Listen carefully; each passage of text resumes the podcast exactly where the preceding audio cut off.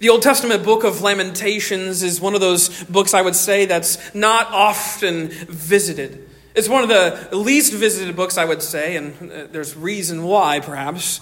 Almost all of its words deal with dour sort of language. They have this very sort of depressing sort of outlook throughout each of its five chapters. You're no doubt familiar with the words that served as our scripture reading, verses 22 and 23, where it talks about the steadfast love that, that greets us in the morning, the great faithfulness of our great God. These are verses, of course, that have been uh, very familiar to the church for centuries. They are words that have served as the inspiration for countless pieces of Christian art and, and hymns and books, etc. That refrain, Great is thy faithfulness is, is repeated all the time in the church. And I think what's fascinating is that we repeat those words almost without realizing, almost without recognizing the, the horrible setting in which those words come from. To be sure, this was not a triumphant stanza. The Jeremiah, perhaps, who, who wrote this particular chapter, wasn't standing in triumph like we might when we sing, Great is thy faithfulness. In fact, this stanza, these words, these lines emerge from one of the deepest and darkest catastrophes to ever befall the people of God. Of course, these words were likely written in the near aftermath or the historical aftermath of the fall of Jerusalem in 587 BC. Of course, if you remember history, you remember as we covered it in the books of Kings, this was that climactic event in which, after long decades of rebellion and turning against the Lord, turning against Yahweh, Yahweh's own people are made to feel his withdrawal. They're made to feel this devastation. And indeed, this is a devastating piece of history. As it feels as if God has abandoned his people. It feels as if he has turned his back on them. That's what it felt like. Especially as, uh, it, as you would see if you, were, if you were an Israelite in those days, if you were part of the kingdom of Judah, it, it would be hard to believe otherwise.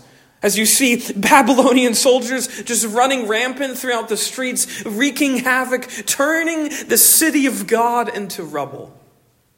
And indeed, that's sort of what is captured by that painting that you have in front of you. It's a painting by Rembrandt, meant to capture just that Jeremiah weeping over the assault of Jerusalem.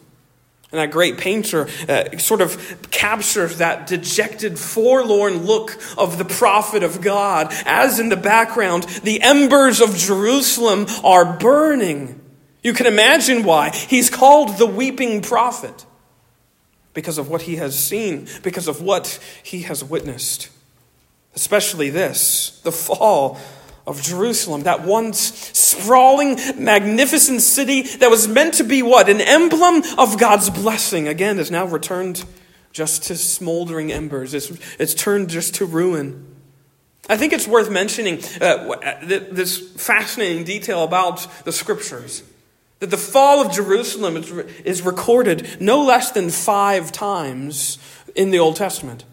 Once in 2 Kings, in 2 Kings chapter 25, again in 2 Chronicles chapter 36, Isaiah has it in Isaiah chapter 29, and Jeremiah has it twice. Jeremiah 39 and chapter 52. Five times we have this event recorded for us. If you, if you didn't get what I think God is trying to tell us, this is, this is the Bible's version of a flashing neon sign. Pay attention to this. I've recorded for you five times. You can't miss what's happening. Judah is decimated as Israel was before them, and some of the people of Judah are hauled off in, as, as captors, as prisoners of war. They're hauled off to Babylon. Others, as you might remember, make that really fateful and tragic and ironic decision that in the aftermath of this horrible siege, the, the best decision that they have come up with is that they're going to they're going to run off to Egypt. In a stunning reversal of the Exodus, thousands of years before that, we have this reverse Exodus that they go back into Egypt for asylum from Babylon. Jeremiah, of course, was among that group that escaped to Egypt, not by his own choice. In fact, in chapter 42 of his prophecy, Jeremiah 42, he issues a very stern warning to those who think that this is a good idea, that we need to flee this ground. He says, basically, in those certain words, this is a bad option. And in fact, his contemporary, uh, the prophet Isaiah, says the same thing twice in Isaiah chapter 30 and 31. Nevertheless, Jeremiah is detained. He's taken to Egypt, where, as tradition says, he lives out the rest of his days until he was stoned to death for some of these very same messages. And many believe that it was during that exile in Egypt that he penned these words of lamentations. Words, again, as the title says, words of lament as he's lamenting collectively and also personally over the great loss that everyone, his own nation, has just endured. Lamentations is a book of grief. Words that contain awful images, uh, words that are despairing, that are discouraging, words that are desperate. No wonder why we don't often want to just pick up and read this book. And yet, at the same time, in the midst of all of those words of dejection and sadness and sorrow and loss, at the very same time, there is an amazing amount of good news to be found right in the middle of all of that. Because even as Jeremiah is writing these words that should make our hearts break, and indeed probably made his break, even as he was writing it, even as he was lamenting these words, what's revealed in the midst of all of it is this incredible gospel of grief. The good news that we can find in the midst of it. And I think this is especially true of chapter number three, in which Jeremiah, the weeping prophet, sort of lives up to his name, so to speak. He calls himself that in verse 1 of our text, if you notice, as he says, I am the man who has seen affliction. And he sort of gives voice to that affliction in painful detail throughout the rest of this particular chapter, through this song that's full of sorrow. And yet, in it, and through it, we are made to find that gospel of grief. And I think we're made to see it through three sort of phases, three sort of aspects. And I want you to see them this morning. The, the, the gospel of grief sort of has three notes. The first note, if you will, is called the midnight. Part of the good news comes right here. First, you have to understand and accept and embrace the midnight. Part of the good news is accepting the bad news. And there's no worse news, perhaps, than what Jeremiah describes in the opening verses of this text, chapter number three. As what he does is he sort of takes the, the, the national pain that, that Judah has felt and he puts it in the first person, as if he is sort of the representative of Judah, if you will. He is this prophet who is now standing and he personalizes all of the despair and desolation that Judah has gone through. And what he does, and I'm going to read these verses. What he does in these verses down through verse 16 is, is just give these painful, sort of horrific images of what it has felt like, what it has looked like to endure the sorrow that they have all endured just recently. Notice what he says. Verse 1 I am the man who has seen affliction under the rod of his wrath. Interesting, let me just pause and I don't, I'm not going to break every time I'm reading the verses, but uh, it's fascinating to, to think about what he's saying in this little phrase. Rod is the same word that's used in that really comforting phrase from Psalm 23 Thy rod and thy staff, they comfort me. Which is just getting us into these mind's eye that, that Jeremiah, and, and, I'm already kind of getting ahead of myself, Jeremiah sees the very rod that should have comforted them, as David said in Psalm 23. That same rod of the shepherd is now afflicting them. That's the type of turmoil that they are feeling. It seems as if God has turned on them, so much so that they are now under the rod of his wrath. And he says, He has driven and brought me into darkness without any light. Surely against me he turns his hand again and again the whole day long. He has made my flesh and my skin to waste away. He has broken my bones. He has besieged and enveloped me with bitterness and tribulation. He has made me dwell in darkness like the dead of long ago. He has walled me about so that I cannot escape. He has made my chains heavy, though I call and cry for help. He shuts out my prayer. He has blocked my ways with blocks of stones. He has made my paths crooked. He is a bear lying in wait for me, a lion in hiding. He turned aside my steps and tore me to pieces. He has made me desolate. He has bent his bow and set me as a target for his arrow. He drove into my kidneys the arrows of his quiver. I have become the laughing stock of all peoples, the object of their taunts all day long. He has filled me with bitterness. He has sated me with wormwood. He has made my teeth grind on gravel. He has made me cower in ashes. You want to talk about sorrow? Jeremiah knows what it feels like. And he's trying, you have to understand what he's doing. He is trying to use the most picturesque languages he can to make it uh, so apparent what it has felt like to endure what they have all endured even just recently. It feels like they've been broken. It feels like they've been besieged. It feels like they've just been constantly beleaguered by constant wave after wave after wave of oppression and tribulation. It feels, as he says, that they've been enveloped, that they've been walled in, that they've been blocked on every single side. They are completely surrounded by desolation and despair.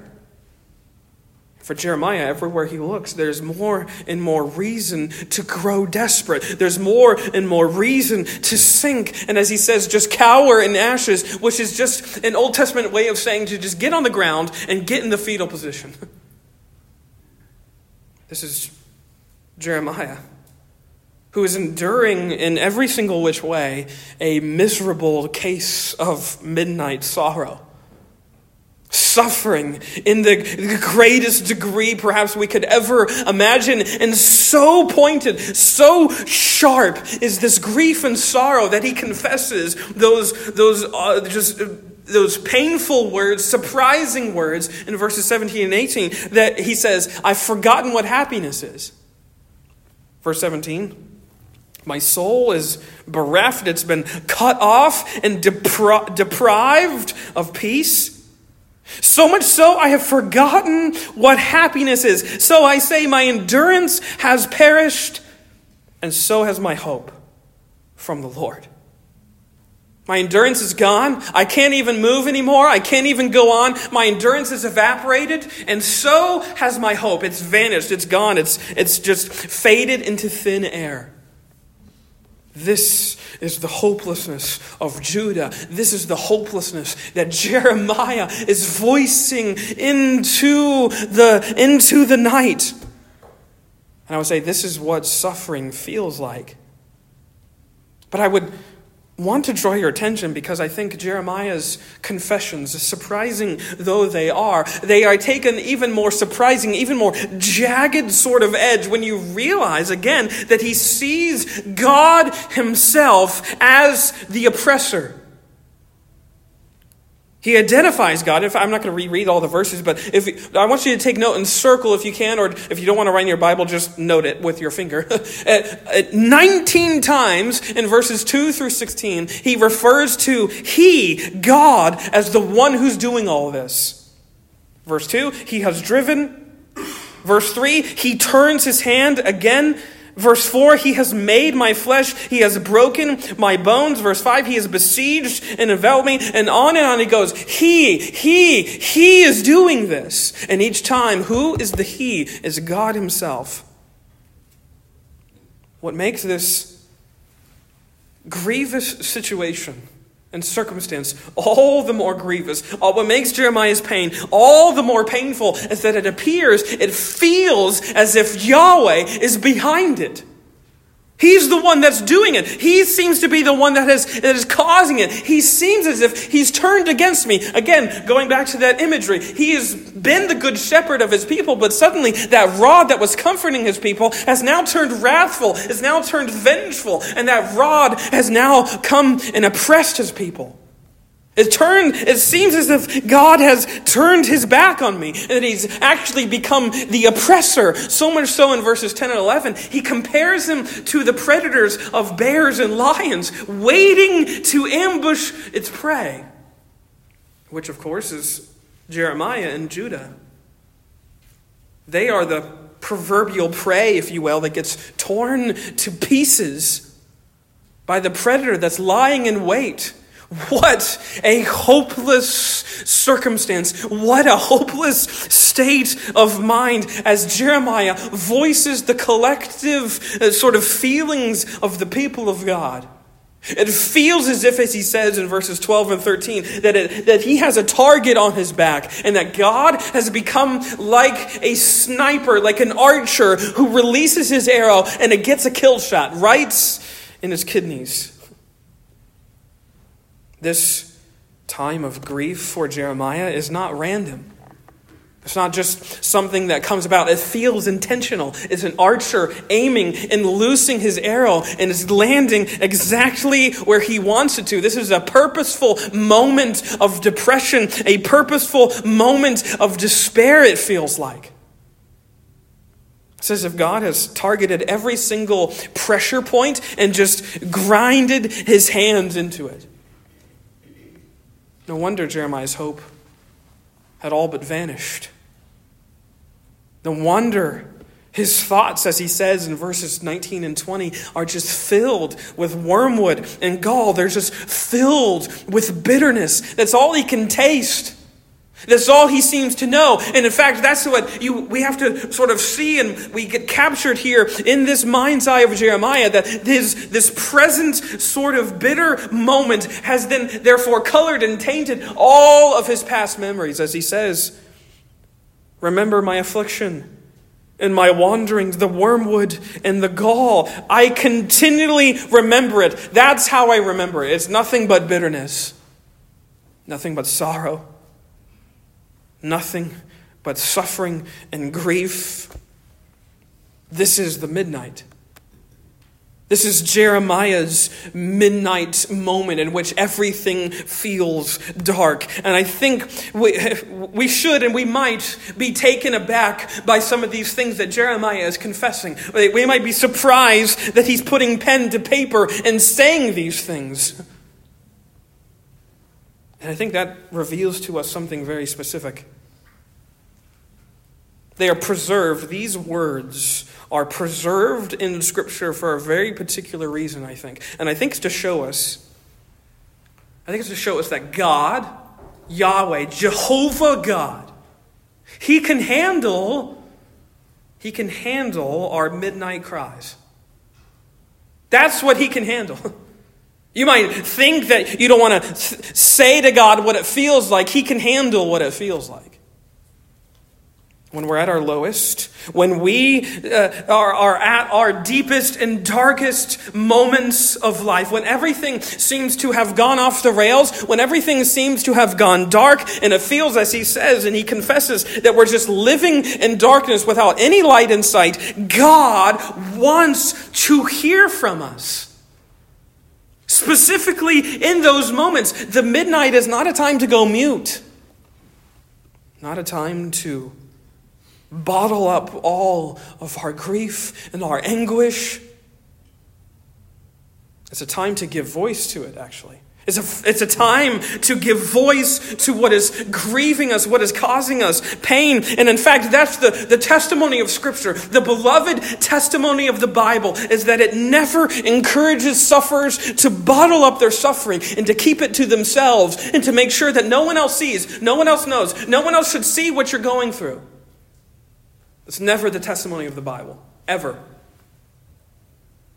In fact, if you look at here, but the testimony of the Psalms especially, but everywhere in scriptures, it assures us what? That ours is a God who is powerful enough and he is patient enough to weather all of those midnight cries of misery and despair and sadness when we feel at our most forlorn. God can handle it. He can weather it. Even when those cries seem to have him in the crosshairs of our grief, he can handle it. He can understand it. Have you ever been there? Have you ever been in one of those moments where it just feels as if everything is pointed against you? You're surrounded, you're enveloped, you are overcome with grief and sadness, and you cannot seem, any, seem to get any other solution other than the fact that God has suddenly turned his back on you. The gospel of grief begins right there. Not at some other juncture, not at some other point. It begins right there in the midnight, at the darkest of moments. That's where the good news rings out the loudest, rings out the truest. And that's where this God hears us. These words are spoken by the prophet, recorded in God's holy word. And I think they're preserved for us to realize that, yeah, God can handle those midnight cries. He hears us, and that's where He finds us. That's where the mercy of God meets us right there at midnight. And that brings me, number two, to the second note in this gospel of grief, of course, is the mercy. Because as stunning as Jeremiah's despair appears to be as he recounts it, as he relays it, as he shares it, I think perhaps what's even more stunning, at least to me, is what he says in verse 21. Because after 20 odd verses, of describing pain and torment and bitterness and grief and sorrow and sadness. Every, any single word that makes you feel like Eeyore, you could plug in there. And after 20 verses of that, what happens? Verse 21 But this I call to mind, and therefore I have hope. Perhaps the most stunning turn in all of Scripture is here just described for us. The very man who was just confessing the fact that he's forgotten what happiness is. He doesn't even know how to hope anymore because it's been vanished. Here he says, I'm choosing to call to mind, I'm choosing to remember something, and that something is returning the faint whisper of hope again. That's what you have to see in verse 21. This, this decision, actually, of Jeremiah's. It's a decision, it's a deliberate action on his part. It's not just something that happens, it's not just accidental. He doesn't just sort of trip and fall on something, and there's a sign, there's this amazing word from the Lord. Actually, it's a deliberate decision on his part to choose to remember something. Even as his mind is flooded with anguish and affliction, there's something deeper, there's something truer that comes to mind. And what is that something? Well, verse 22. Well, let me back up. This I call to mind, and therefore I have hope.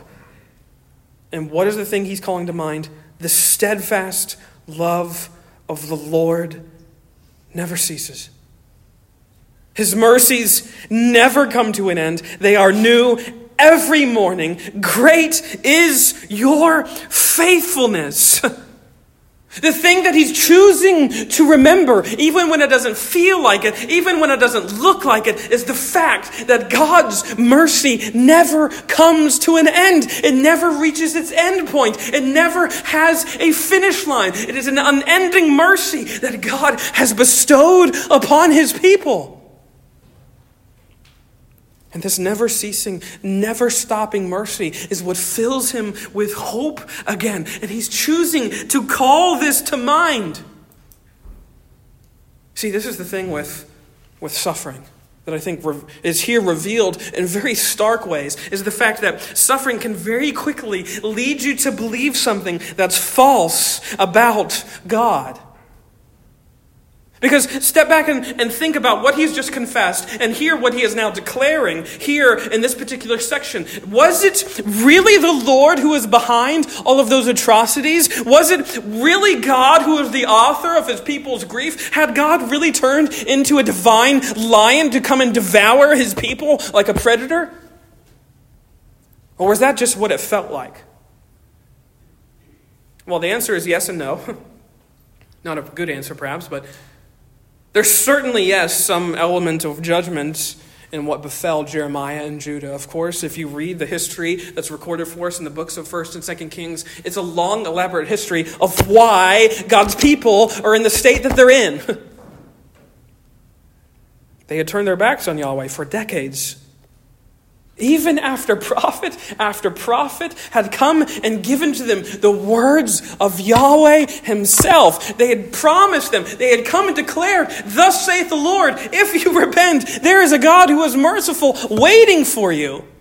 And if you look at all the contemporaries of Isaiah and Jeremiah and those who preceded them, there's all kinds of prophets who preach the same sort of message. So, yes, there is an element of judgment in what has befallen his people. But to truly understand suffering and sorrow, we must also understand that God is not the author of it. God's not up in heaven just rubbing his hands together and saying, Man, I can't wait to see how I can afflict my people today. That's not God. That's not the Lord that's revealed to us throughout all of Scripture. He, he doesn't get any delight in seeing his people go through anguish and sorrow and grief. And in fact, Jeremiah says exactly that in verse 33, which is perhaps my favorite verse in this whole text. Look at verse 33. For he, God, does not afflict from his heart or grieve the children of men. You might know this is sort of literary knowledge, if you will, but this particular chapter is made up of 66 verses. And in the Hebrew, uh, the first couple chapters are acrostics which in the Hebrew means they are they go through the Hebrew alphabet each verse sequentially. And here we have this sort of uh, sort of uh, three sort of stanza chapter number three, which is just to say chapter four and five both have 22, um, 22 verses, and one and two have 22 verses. And here chapter three is made up of 66. And here, right in the middle of that, in the middle of the book, in the middle of the chapter, we have what? We have, I would say, the most crucial truth in all of Jeremiah's laments, which is this what? That God is a God whose heart is not filled with judgment.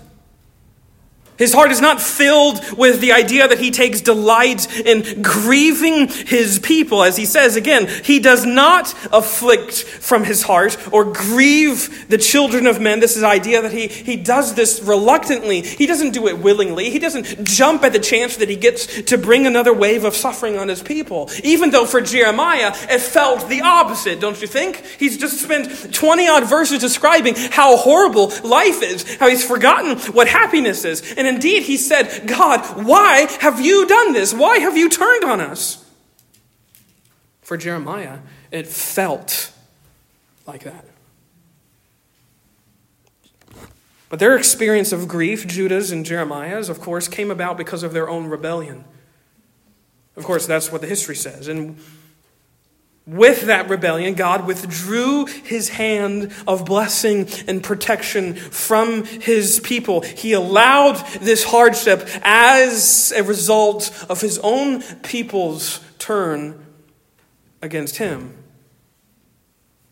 But even when we endure, endure, that withdrawal, even when we endure those times where God seems to withdraw his hand, that's not his eternal posture towards us. Again, look at verse 31. For the Lord will not cast off forever. He will not leave us out to high and dry. He will not leave us hanging and abandon us in oblivion. Why? Because that's not his heart. Verse 33. That's not what is most true about him. What is most true about God? Verse 32. But though he cause grief, he will have compassion according to the abundance of his steadfast love. For he does not afflict from his heart or grieve the children of man. For what fills God's heart is not judgment, is not this idea that he wants to get back. He's not a God who is always angry all the time. He's not a curmudgeonly sort of God. He is not a God who's just looking to vent his anger on people. He is who? A God who is filled. He's abundant in steadfast love and compassion.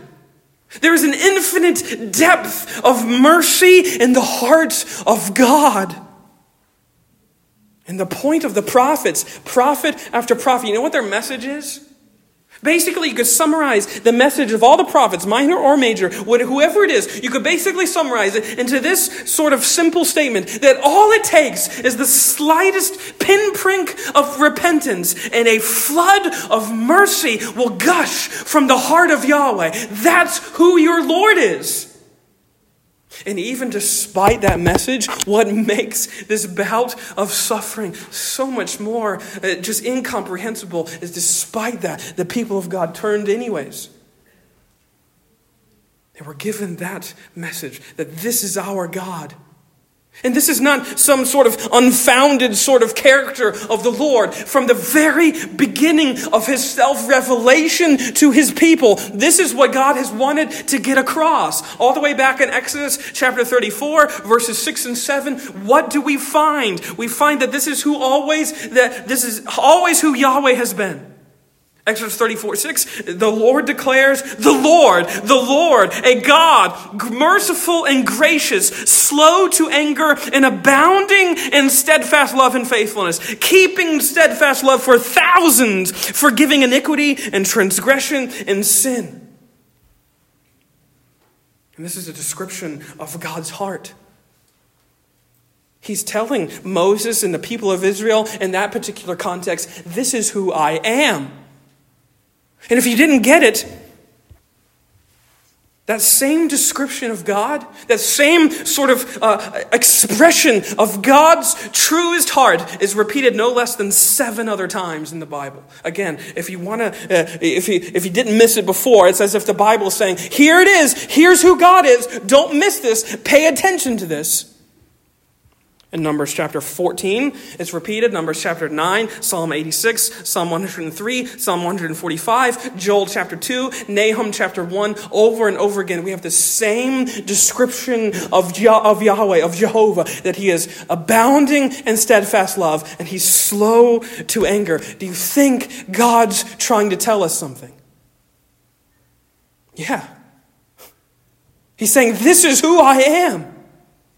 This is who I am. This is the, truest description of who Yahweh is. That in the middle of suffering and sorrow, it is not He who has changed. And that's what gives us this hope. That's what reminds us of this mercy. I think it's fascinating to note how Jeremiah goes from that horrific view of God to saying that the Lord is good. Notice verse 24 of the text in Lamentations. He says, The Lord is my portion, says my soul. Therefore, I will hope in him. The Lord is good to those who wait for him. He has just said that the Lord is like a lion and a bear. And here he's saying, The Lord is good. It is good, verse 26, that the one who should wait quietly for the salvation of the Lord, it is good for a man that he hear the yoke in his, bear the yoke in his youth. Let him sit alone in silence when it is laid on him. Let him put his mouth into the dust. There may yet be hope. Let him give his cheek to the one who strikes, and let him be filled with insults. For the Lord will not cast off forever. But though he cause grief, he will have compassion according to the abundance of his steadfast love. For he does not afflict from his heart or grieve the children of men. How can he, how can he make that statement? Because he's been reminded of the mercy of God that fills the heart of God.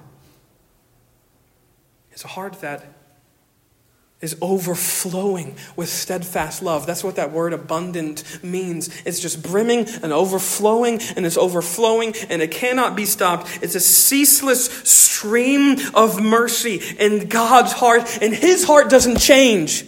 Who had changed in this tumultuous history of God's people? God's people had changed.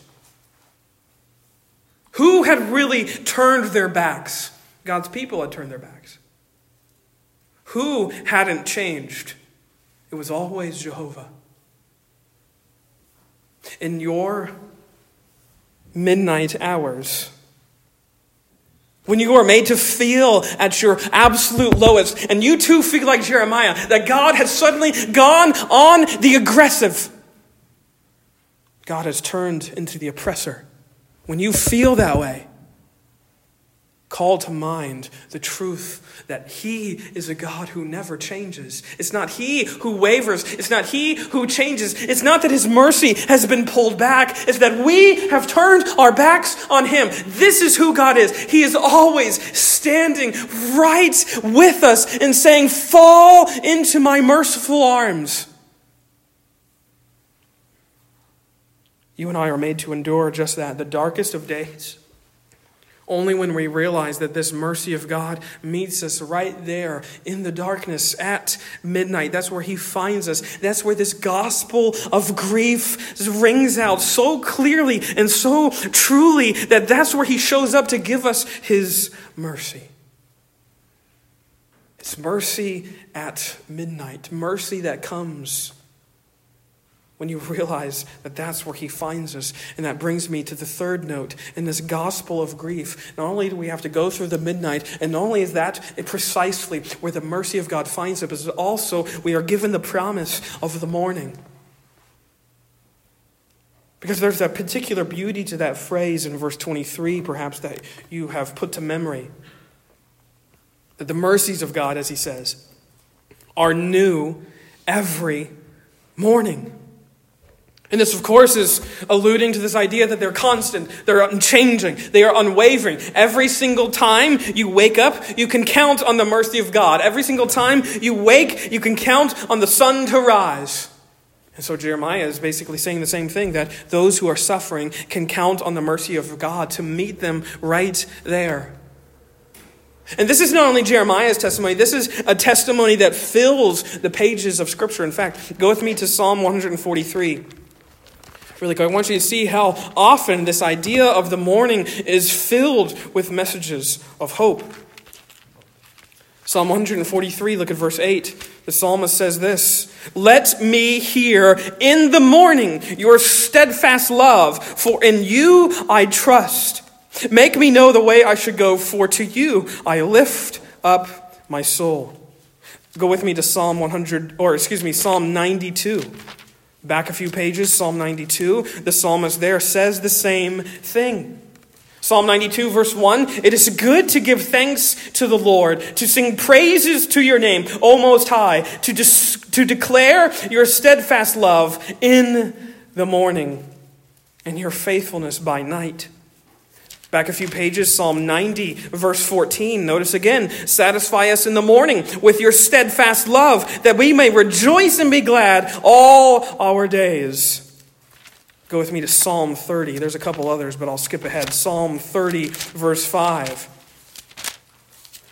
Again, notice what the psalmist says For his anger is but for a moment and his favor is for a lifetime.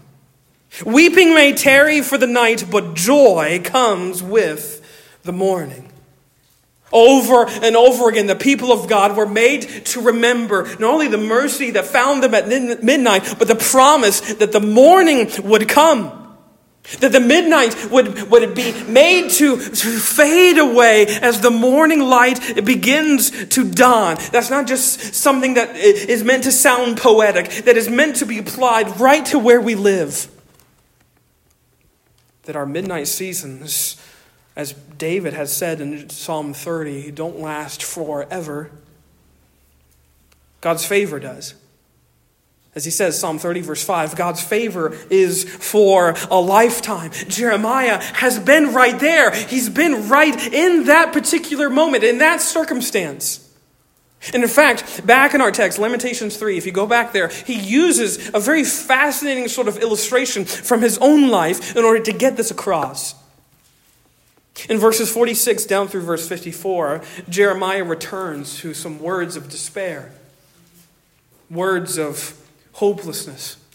But this time he uses a real event from his own life to get this across. Notice what he says, verse 46. All our enemies open their mouths against us. Panic and pitfall have come upon us. Again, he's standing as the representative of Judah's grief, and he's reminding and speaking this into the world. And he says, Panic and pitfall have come upon us, devastation and destruction. And he says, My eyes flow with rivers of tears because of the destruction of the daughter of my people.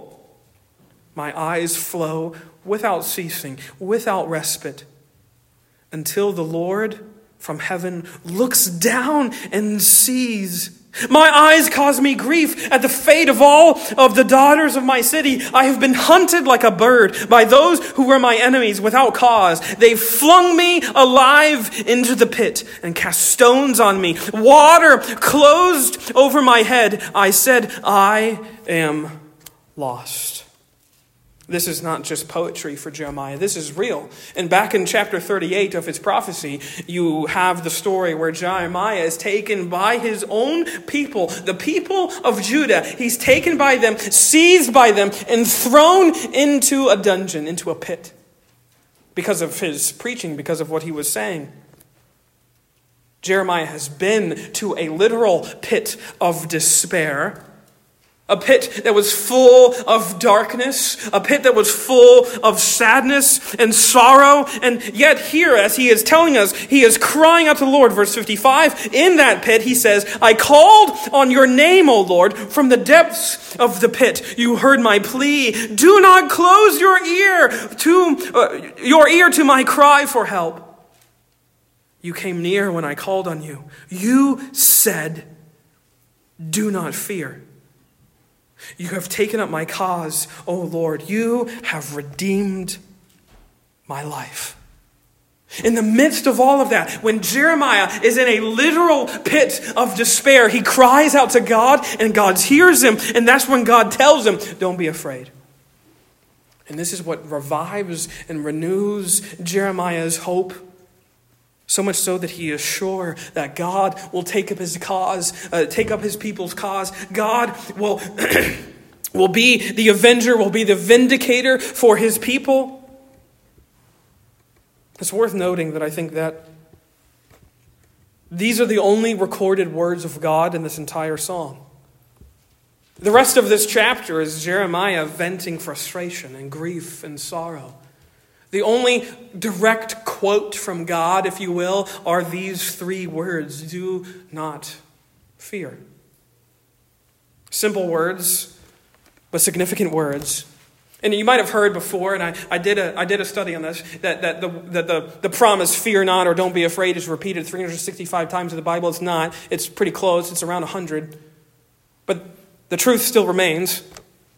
It's the most often repeated promise of God. Fear not. Do not be afraid. And to Jeremiah, the sufferer, these are the exact words that he needed.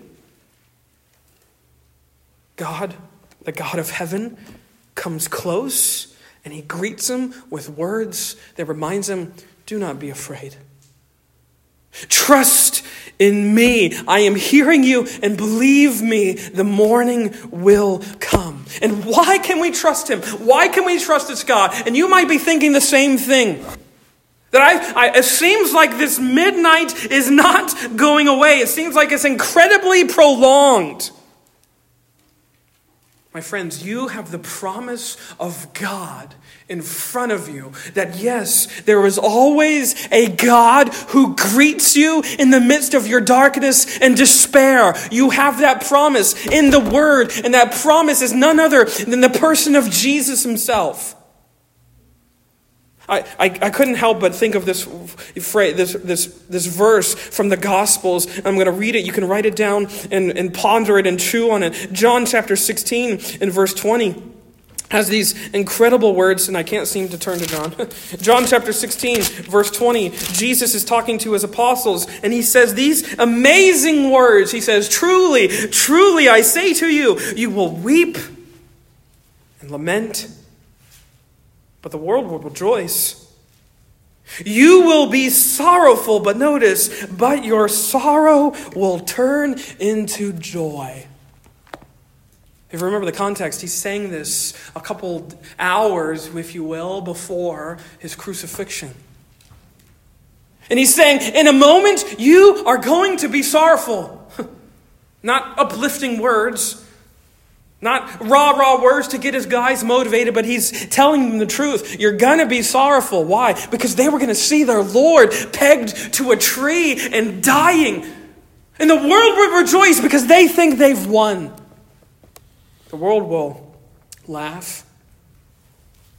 The world will clap their hands because they have been deceived into thinking that Satan and his cronies have won because God's Son has been uh, crucified on a tree. But he says, Your sorrow will turn into joy. Why? Because he knew that that death could not hold him. And that midnight would not last forever. There would come the morning of the resurrection. And then suddenly, all the sorrow that they had once experienced would turn into joy.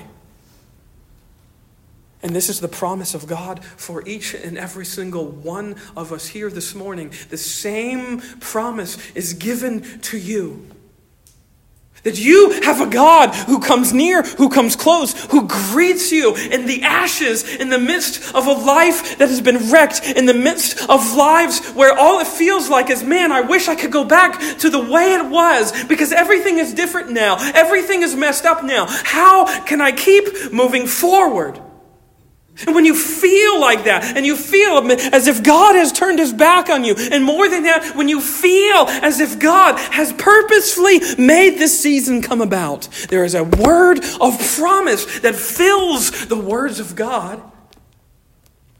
There's the promise that He is the God who comes near into the midst of our midnight and misery, into the midst of our depression and despair, into the midst of when we are at our lowest, at our worst, at our darkest. And that's when God finds us. That's where God greets us. That's where He shows up and He says, I am the Lord, and I am turning your sorrow into joy.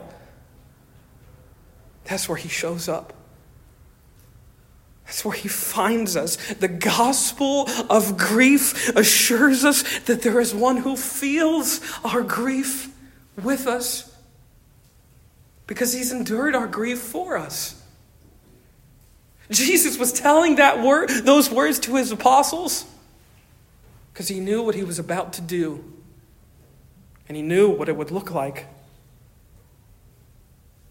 And the same words apply to Jeremiah that he is greeted by a God who greets him in the midst of the pit.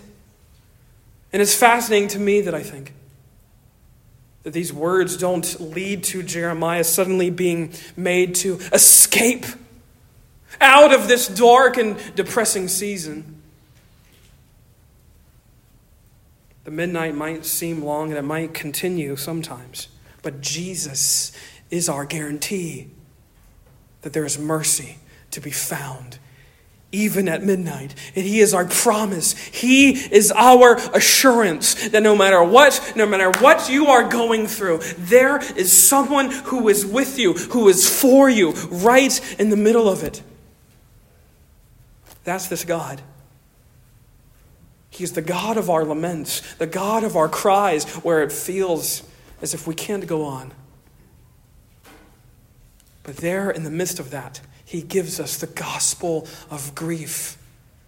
And he says those solemn but hopeful words Do not fear. For my mercy will never come to an end, and my faithfulness will see the morning rise. My friends, these are words for you whatever your midnight might feel like the loss of a job, a loss of a friend, frustration with a spouse or a friend. Whether you're going through a season where you've been greeted seemingly by constant wave of diagnoses after diagnoses of bad health, and it seems like you can't just turn the corner. Whatever your midnight might look like, it's the same type of mercy that God gives you. It's mercy that never comes to an end, mercy that never ceases. mercy that is the faithful love of God. This is the gospel of grief, my friends. May you be given the grace and the mercy wherever you might be this morning. Hope in the Lord. Do not fear, for he is with you. Let us pray.